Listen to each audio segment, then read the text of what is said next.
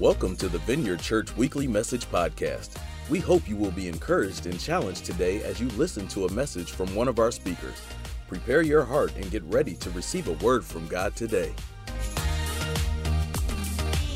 So, today we're going to be in the book of Genesis. We're actually going to be in two little sections Genesis chapter 1 and Genesis chapter 3. So, that's bizarro, right? We're going to have like Genesis in two chapters. Oh no! I'm sure it's going to go crazy.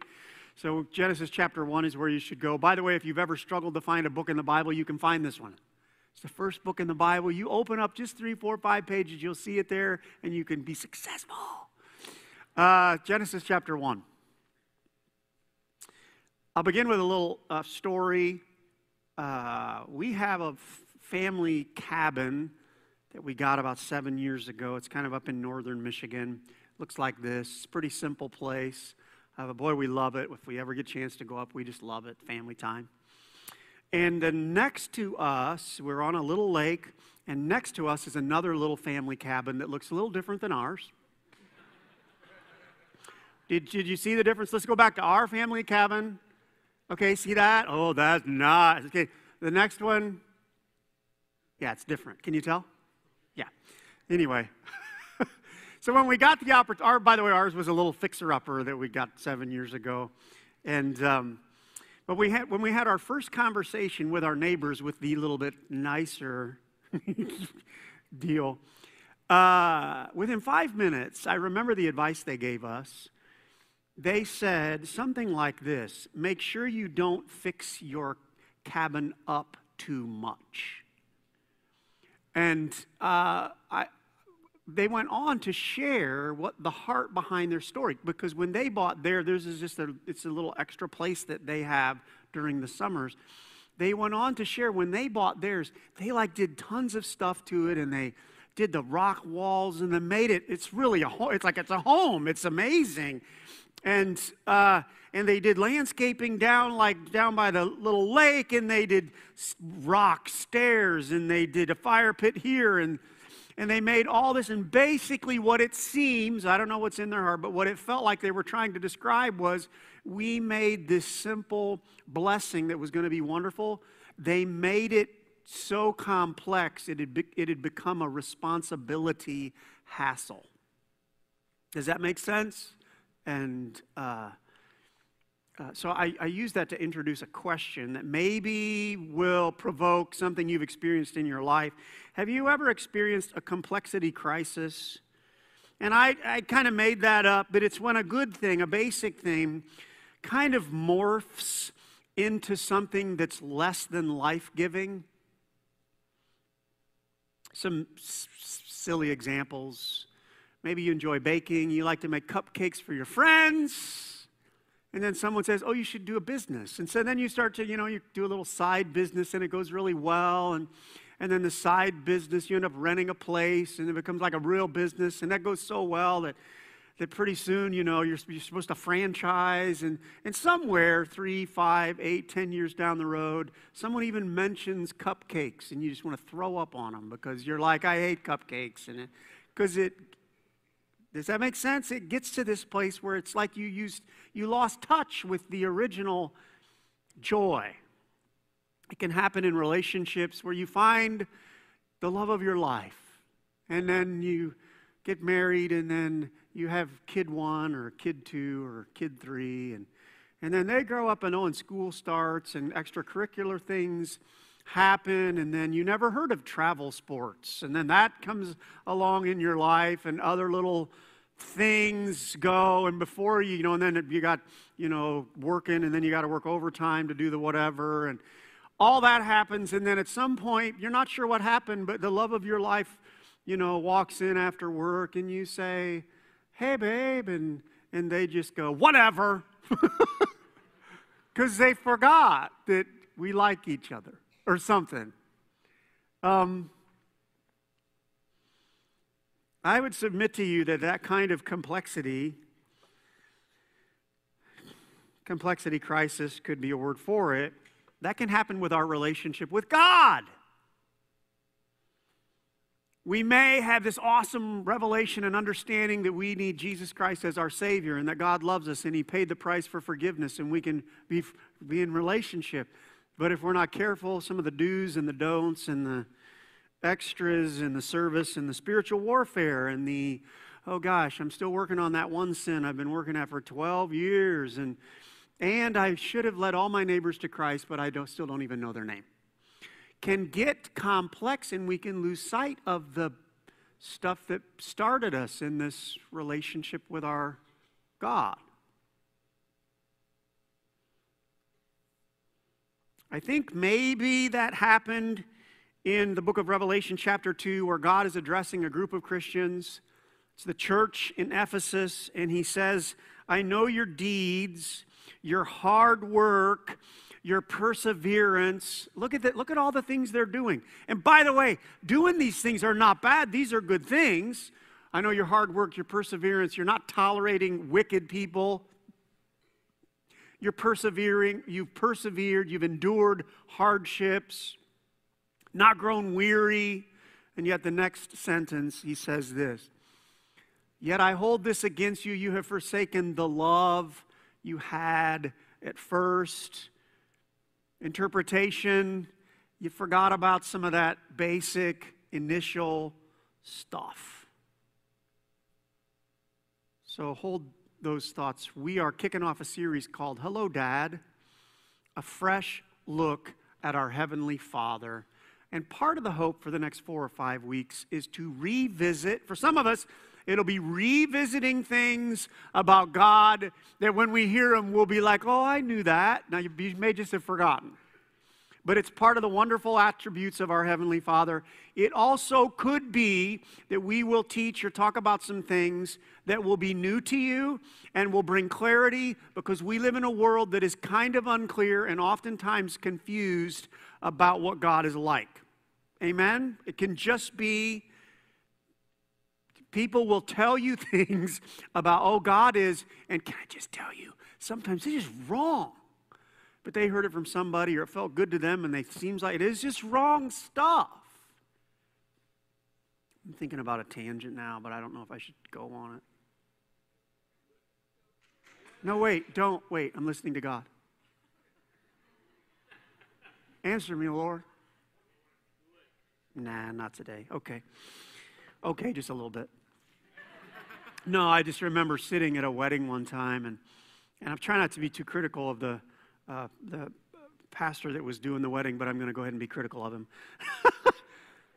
he began to describe God, and he started saying, the, you know, the creator, or maybe you see him as the wind, or the wind and the life force of the mountain misty. And I, I was in the back going, what the heck are we talking about? He's a real deity. We can know who he. And the problem was there was no footing to know God. It was like it was, we had just decided it was all the look at the squirrels and the, that squirrel ain't God, man. What are we talking about the squirrels for? Sorry. So that was a moment of, so I took off my shoe in the middle of the wedding and I hit him right here. And then I went up and say, by the way, you can, no, I didn't do any of that. You can know God. He sent his son Jesus so we can know him person. Back to the notes. Where are we in the notes? Hey, so we'll get some reminders about who God is and some clarity on some things that we should. God wants us to know these things about Him. Um, by the way, we do have a book that might be helpful to some of us who don't, when we start talking about God as our Father, we don't have a good history with a father or a father figure. And so, if that's you, uh, a friend of mine, Dan Kuyper, has written this, who he came out of a background where when you say, when you, if you'd say, God is your father, that wasn't a real pleasant thing for him. He's like, that's not winning my heart over. And so he, through his, through his relationship with God, learned some things about his real heavenly father that wasn't through the lens of the distorted, okay? So that just might be helpful to you. That's at the resource. I think we still have some left. Today, we're going to look at the original story of God as a father, although he is not called a father in Genesis chapter 1 or chapter 3. He is basically giving birth to the universe. He's starting his earthly family, so I still think it's appropriate. Here's what's been going on in Genesis 1 it's the creation story. God has been speaking and creating like light in the sky and the earth and water and land and living creatures and the vegetation and plants and birds of the air and fish of the sea and animals that move along the ground. And toward the end of the sixth day, he gets to creating human beings, arguably his children. And here's what it says beginning in verse 26 God said, Let us make mankind in our image. You might be thinking, what's, who's he talking to? In our image? This is an indication of the Trinity, Father, Son, Holy Spirit, already existed before. So he's, ta- he's talking amongst themselves. Like, let's create them in our image, in our likeness so that they may rule over the fish of the sea and the birds of the sky, over the livestock and all the wild animals, and over the creatures that move along the ground. So God created mankind in his own image. In the image of God, he created them, male and female, he created them. Verse 28 God blessed them and said to them, Be fruitful and increase in number, fill the earth and subdue it rule over the fish of the sea and the birds of the sky, over every living creature that moves along the ground. That's one section we're going to learn about the Father with. The other section comes in chapter 3. It's just a little glimpse of the Father. Uh, this is in the midst of sin is happening now, but we see this image of the Father. It says in verse 8 The man and his wife heard the sound of the Lord God as he was walking in the garden in the cool of the day. And they hid from the Lord God among the trees of the garden. But the Lord God called to the man, Where are you? So those are our two texts.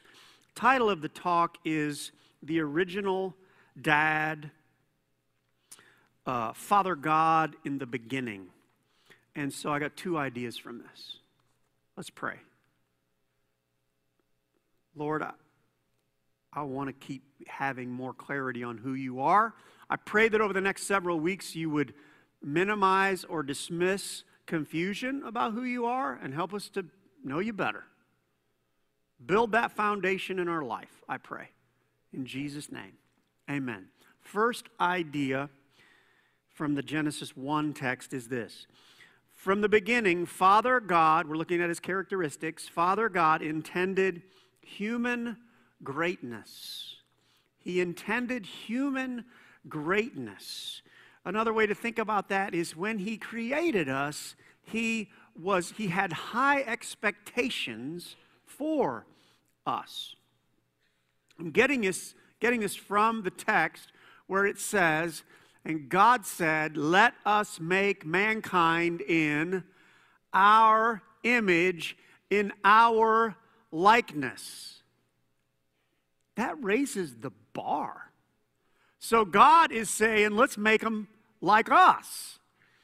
And when I think through that, God, God is perfect, God is loving, God is absolutely just, He is holy, He knows everything, He rules over. So, in the midst of that, He's saying, let's make, and by the way, another thing, He has just finished through a six day process, just speaking things into existence like this. Here's some picture. God has just, the Trinity has just said, hey, here we go. Has done all this, this swirling and lights and the sky and the stars. By the way, and nothing's crashing into each other. How many of you, if we did that, like right away, would be like, we'd, have you ever had a whoops moment? Like, whoops, I guess we exploded that, right? He's done all this stuff perfectly and then he says, now let's, like, let's make mankind in our image. Does this mean we are gods? No. Does it mean we have characteristics like God? Apparently, that's pretty high standard. Here's a fill in the blank. When God created us, his plan was for high capacity. High capacity. High capacity human beings, baby. We see it in the text. If you read, I'd encourage you to read the whole creation story where he creates all these animals. And then he says to, to Adam, You name them. He gives him responsibility. He didn't ask, he didn't give assignments to any of the other creation. He says, You name them. And there's no record of him saying this, but you got the skills, you can do this. What? Me? Yeah. Go ahead. Named all of them. He also gave Adam dominion, rule over the garden. You manage the garden. Yeah, God created it, but you manage it. You see the high expectation? Another thing is maybe this is stretching it, but God, in every day of creation, at the end, He said, This was good. This is good. This is good. This is good.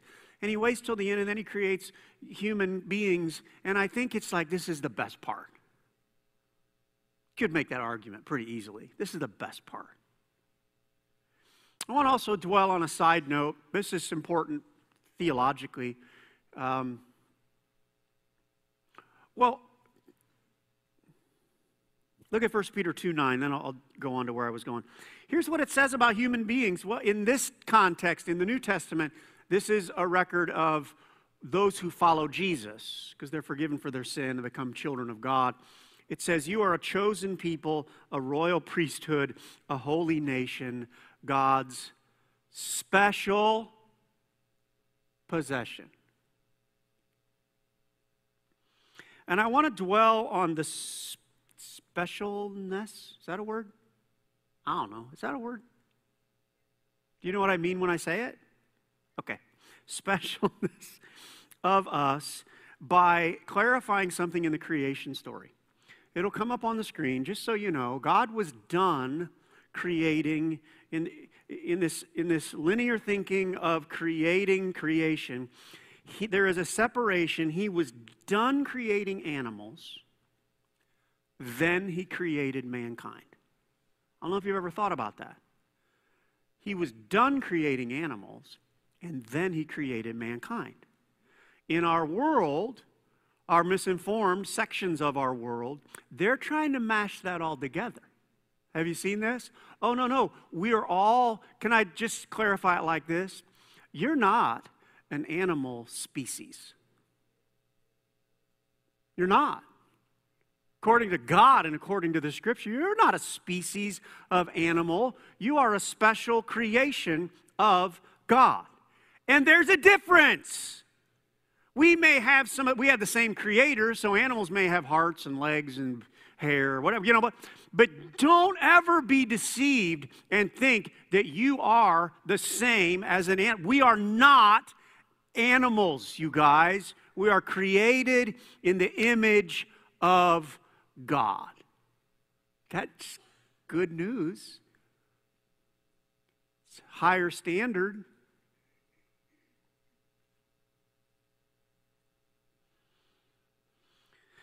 And regarding salvation, when we come to Jesus, by the way, kind of coming to Jesus is an acknowledgement we haven't been living up to God's standards. We've been acting more like animals than we should. Amen? No? Do you need to talk about that? Okay, I will. right? Have, you, have, have any of you done anything that was pretty animalistic? You know, like it was, yeah, well, we knew you had, Chris, but the rest of us, any. but salvation is the moment where you acknowledge, oh God, I have lived way under the standard. You created me in your image, and I have sinned and sinned and sinned. I've acted more like an animal than my than the, in the image of God. And then so we realize we have a need for forgiveness. And so we go to Jesus and he restores our heart more back to what the created intention was. He says, I want you to be in my image. And I was thinking through salvation. When I, some of you know my story, I became a Christian when I was 20. And I just thought in a different frame of what some of those early experiences with God were like because God basically went to work on some of my animal like sin stupidity stuff. Example, I had developed some significant skills in swearing at age 20. It's pretty skilled. So I still remember it was one of the reasons I knew God has changed God is changing my life because I was sitting, I was at Mike Ben's house and we were playing pool. We played a lot of pool and I was over a pool shot and I, I hit the shot and I missed it. And so the F bomb came out of my mouth. Like boom, because that's what I've been doing, you know, probably three, four, five years through high school and into college. I developed the, the, the reaction of using that word. So I used it, and some of you have heard this story in a different form. It was like God snuggled up next to me over my right shoulder. I was on this side of the table, watched the ball not go in. And it's like God snuggled up next to me and he said, You are my son, and you are not going to talk like that anymore. Now, I didn't hear him out loud, but I heard him. You ever heard God? You're like, Why do I not loud? I heard him. And it was now, as I'm thinking about this whole animal thing, and you're, it was like he was saying, Look, Mark, you are not an animal. You can control your tongue. Does that make sense? You're not an animal. You can control your tongue. He went to work on my moral life and said, You are not an animal. You can, com- you can control your, your hormones, you can control your urges. I've created you to be in the image of God. He, I didn't know all this at the time, but I think that's part of what he was doing. You're not supposed to live like that. You're supposed to live like me, he was saying. Financially, he started to work on my, my, uh, my selfishness. and, and you're not an animal. All the stuff you have is not for you. It's to be, how do you know God, the image of God? God is a person, God is a God who shares. He is not selfish. He is giving.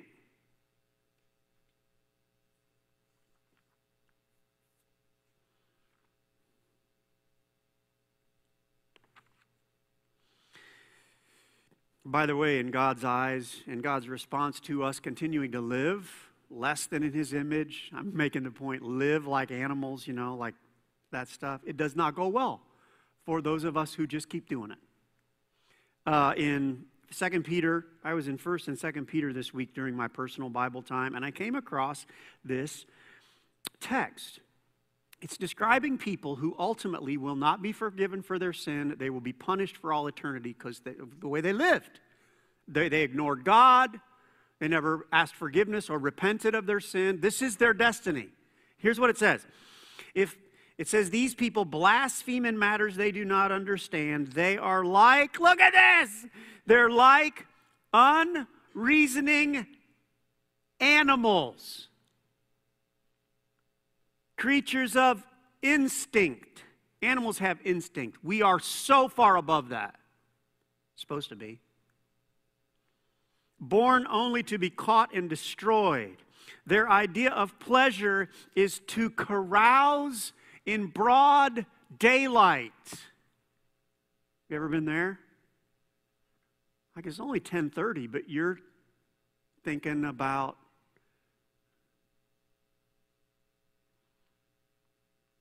with eyes full of adultery. Oh man, I'd like to have her. Oh, and her. Oh, her over there. Well, hi, what's your name? Just full of adultery.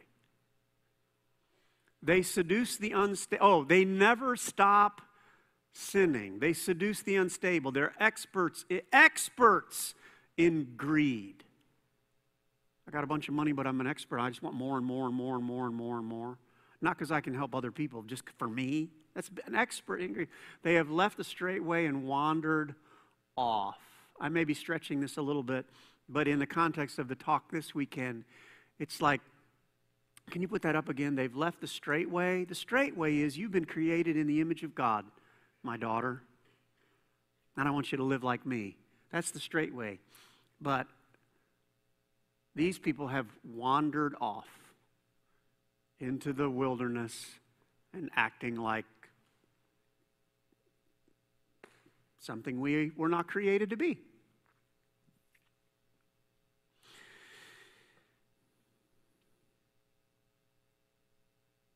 A couple questions to bring this in the room. Am I living up to God's creative intentions? Like He's called us to be children of God in His image. Am I working at that? Yes, we will fail. but are we working at it? By the way, if you make a mistake this week, if you're in Christ, you just turn to Jesus and say, I'm so sorry. Forgive me, I made a mistake. If you're making mistakes and you're justifying your mistakes and you're just living in them, oh, it's okay. It's no big deal. God will forgive me anyway. Look out. Look out.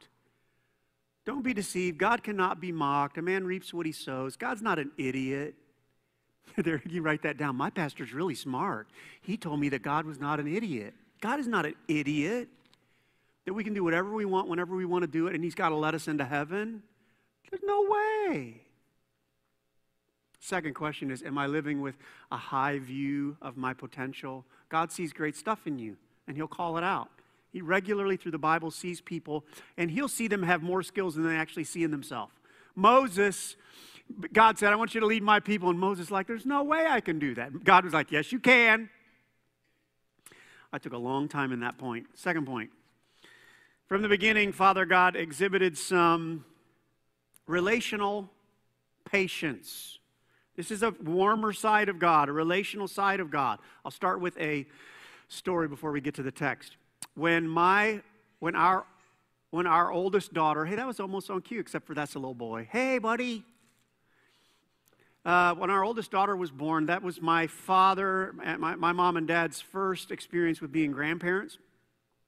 And I still remember something happened to my dad when he became a grandpa. Have you ever seen this happen? It's like it's like the guy drinks grandpa Kool-Aid, and all of a sudden I'm like, who are you? I remember coming around, we were visiting my parents, and uh, my daughter Leah was a toddler, just you know, just you know, walking around kind of a thing. And, and I came around the backyard. It was in the summertime, and I looked out, and there was my dad walking around with my daughter Leah, and this like just doing this.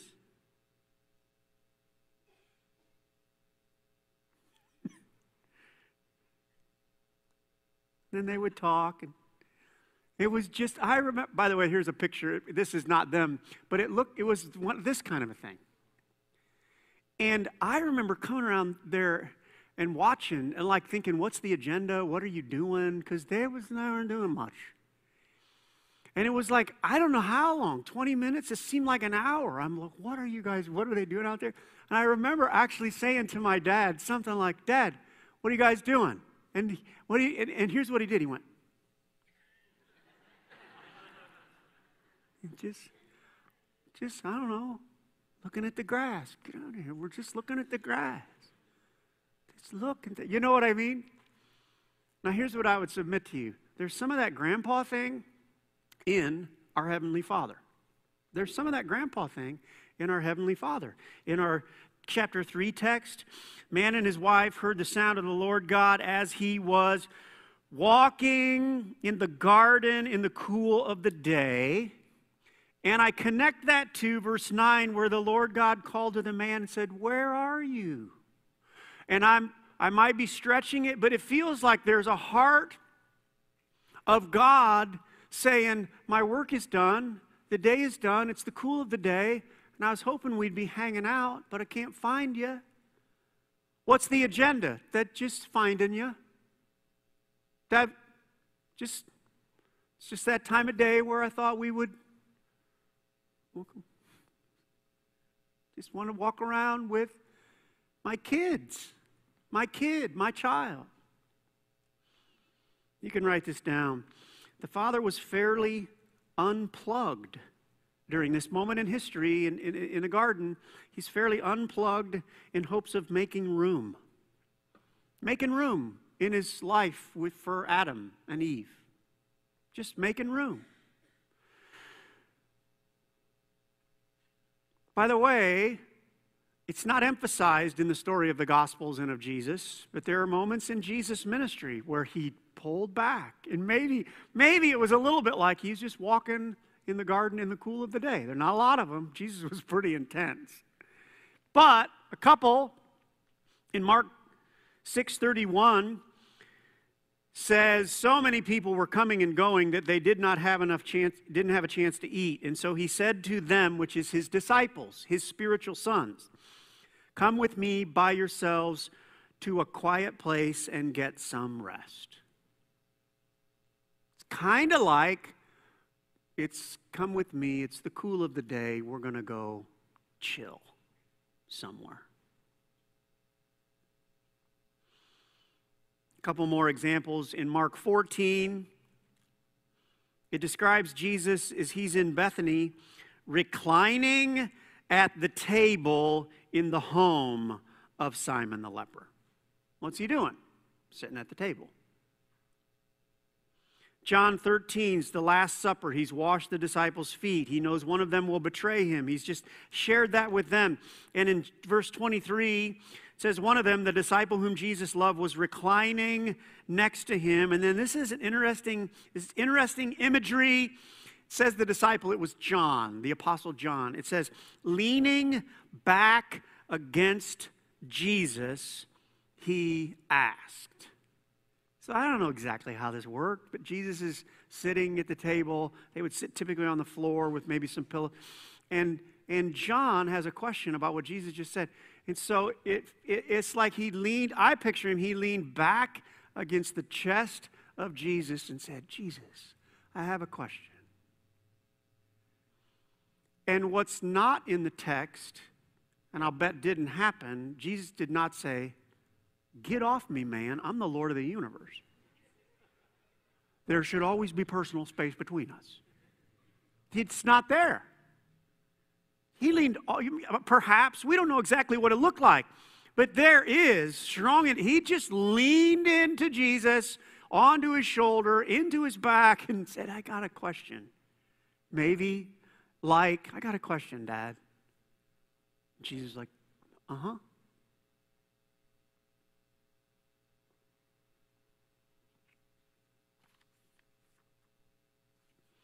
John 15, 15, Jesus said to his disciples, his spiritual sons, by the way, he would say to you, daughter, if you're, da- if you're serious, if you're following Jesus, son, if you're following Jesus, he would say this to you.